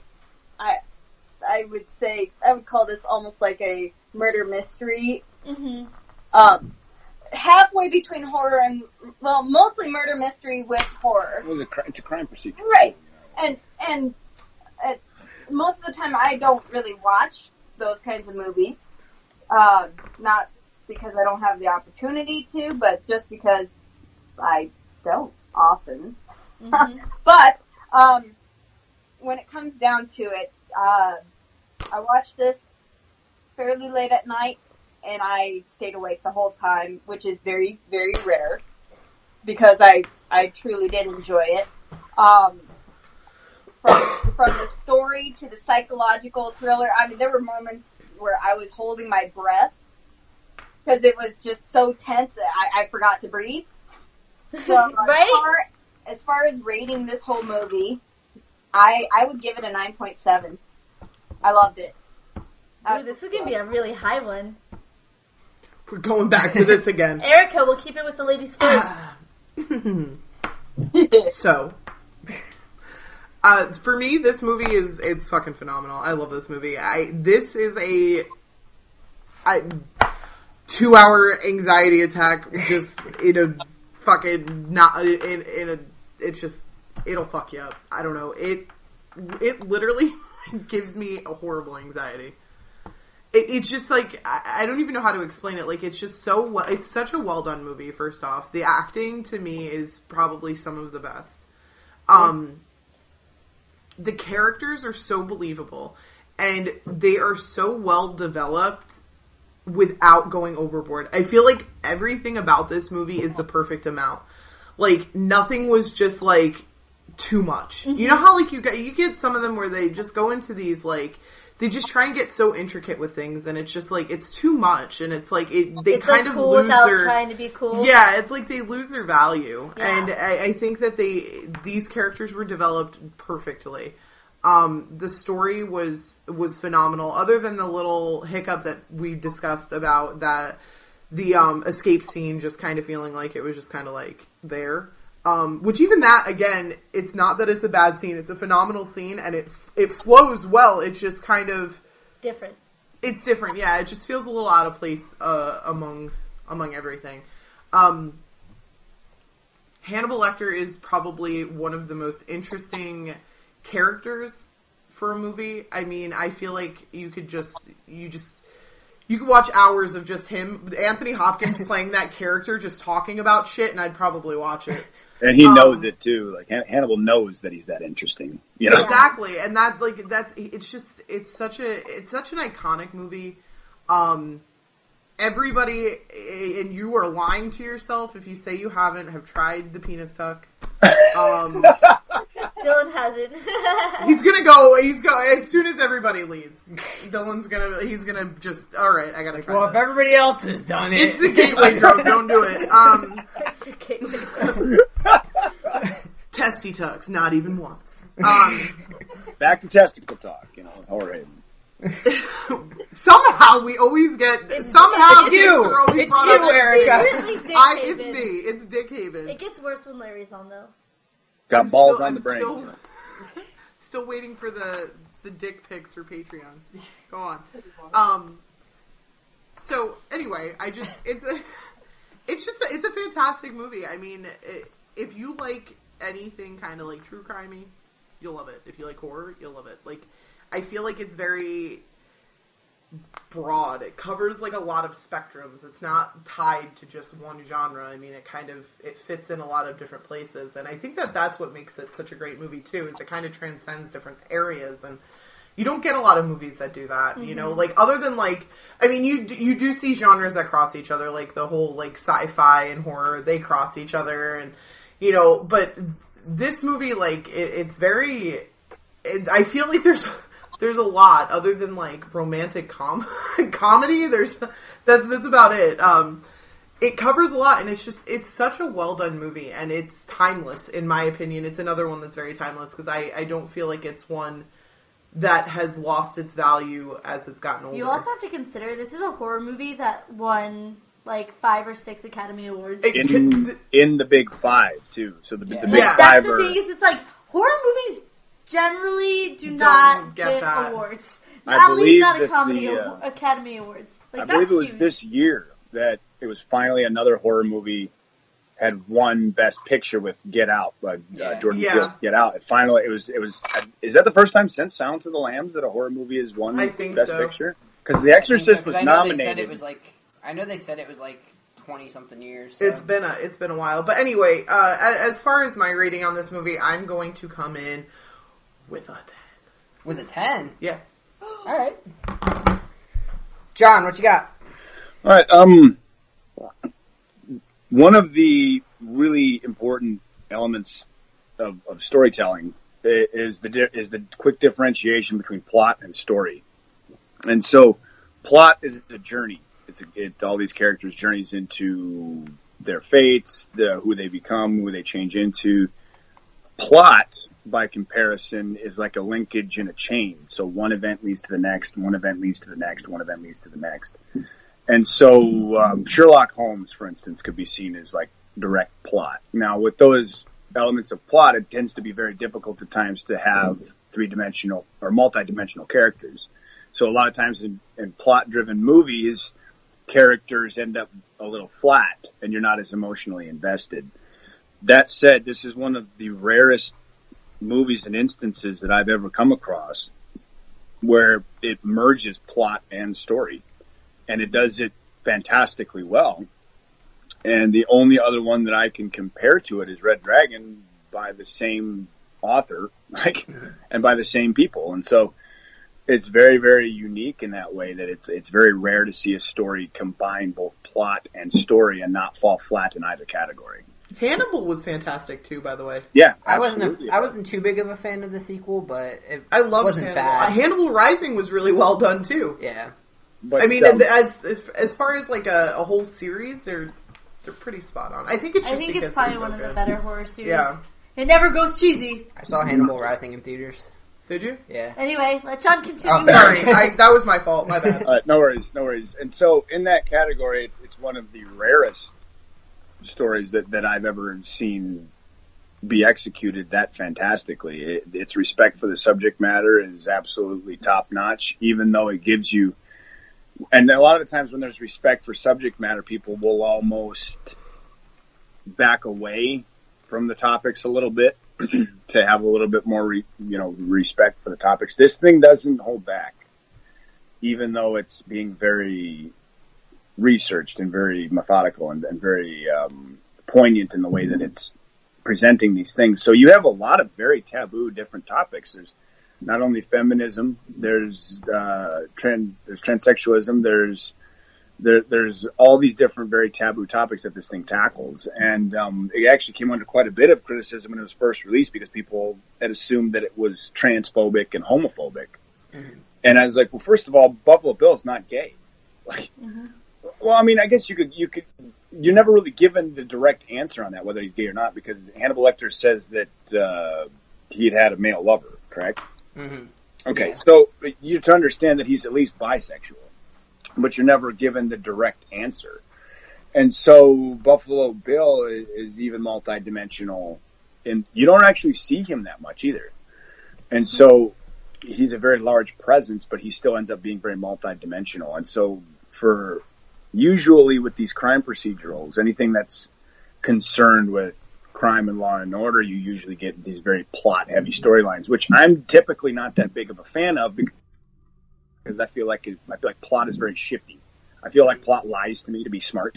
You know, like uh, they'll tell me something in the beginning that they'll just basically be like, "Yeah, we lied about that. Here's the twist." You know, and so um, that's why I don't trust plot driven stories a lot of the time. I prefer story driven stories. But this thing was very honest from the very start. It never changed out of what it was going to be. You know, it, it set its course very directly from the very start, and it accomplished it and achieved it and executed it to fantastic aplomb. You know, and so uh, you could go through this movie and go through it line by line almost. You know, and like you could take Lecter's lines line by line in his delivery and and all these different things. And so to have a movie that's that engrossing and that that artfully done uh, is just incredibly, incredibly rare. And so I look at, and not only that, this thing went in without a political agenda.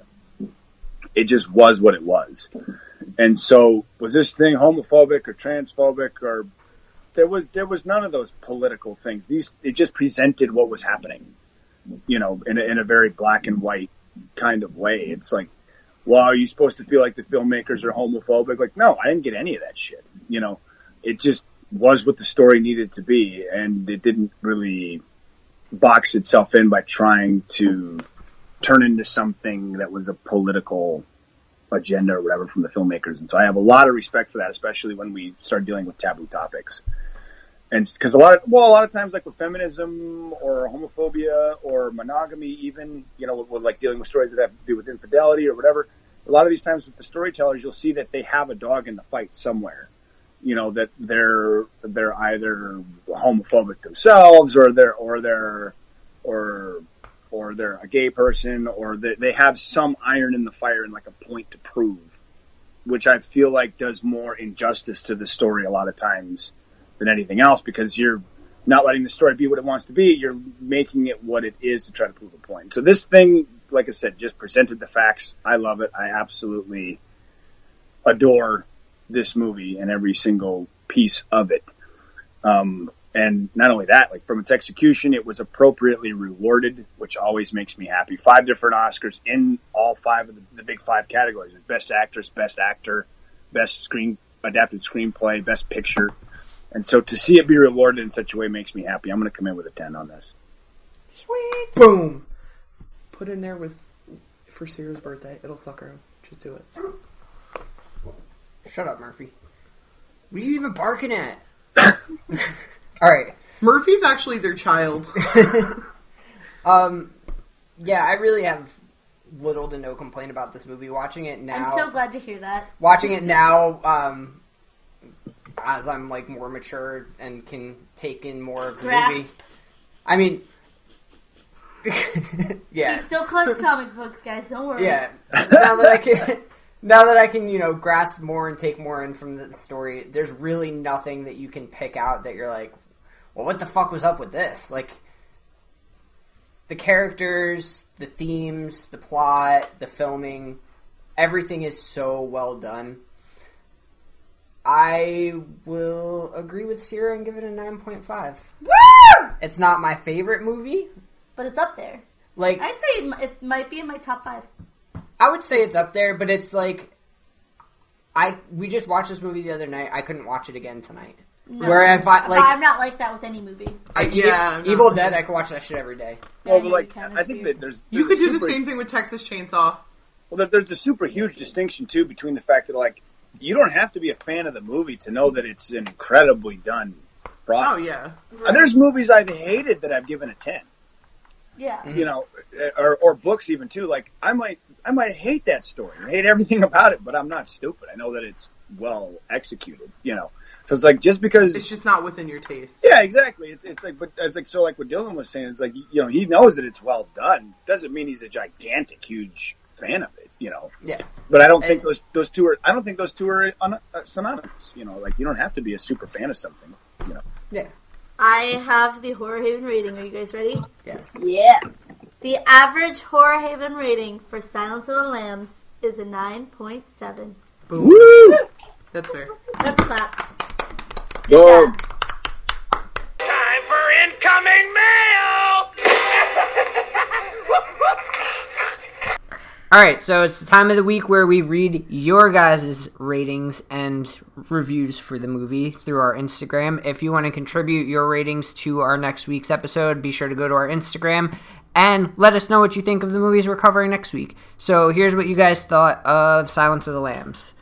Um, David Osu, 87 HFWW, said, Another film I have haven't seen in years. A film that is debated if it should be horror or not. I definitely think it is. Hopkins, Foster, and Levine kill it.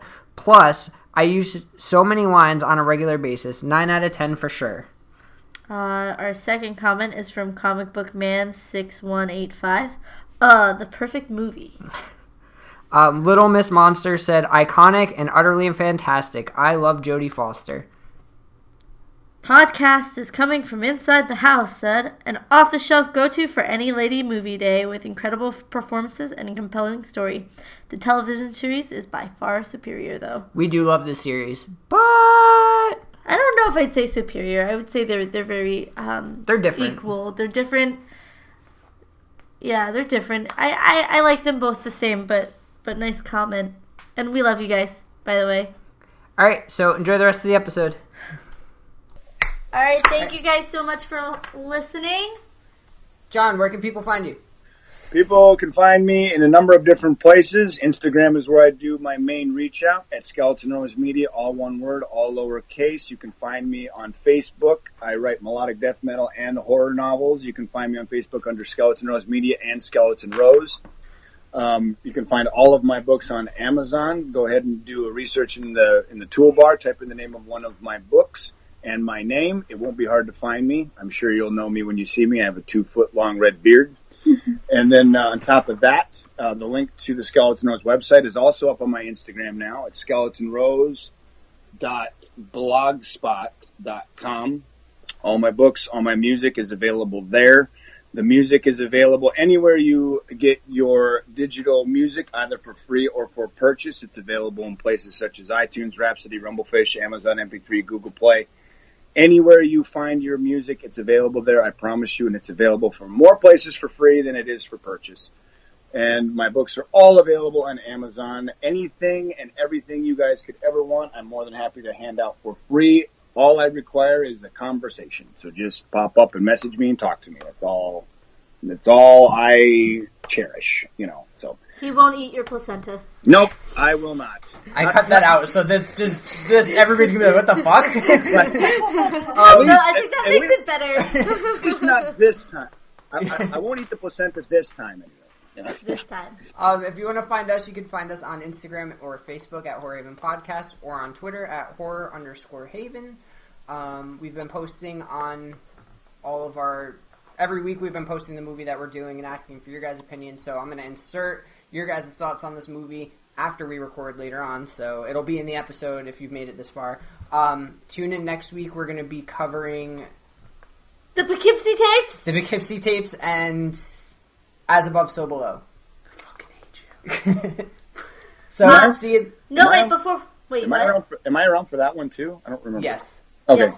Cool. but I Poughkeepsie's our hometown too, by the way. I uh One I had hometowns. I had taking of Deborah Logan on there too, but I think we're just gonna do It doesn't really fit. We Yeah. decided, so we're just gonna. do Poughkeepsie tapes and As Above, So Below. Look out for it next week.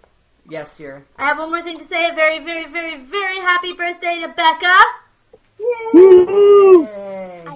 Are you 30 years old yet? I can't remember. I'll be 30 tomorrow. This is the big 3-0. She turned 30. Oh, I just hit, I'm gonna be 31. It's not so bad. 30's not bad. And Roy is 40. So like, Oh. So I gotta, so at least you're not, at least you're not, um, you're not the, You're not the oldest. you're not the oldest. So, so, so at least there's that. All right, so have a good night, guys. Have a great night. Horns high. Stay Bye. brutal, everybody.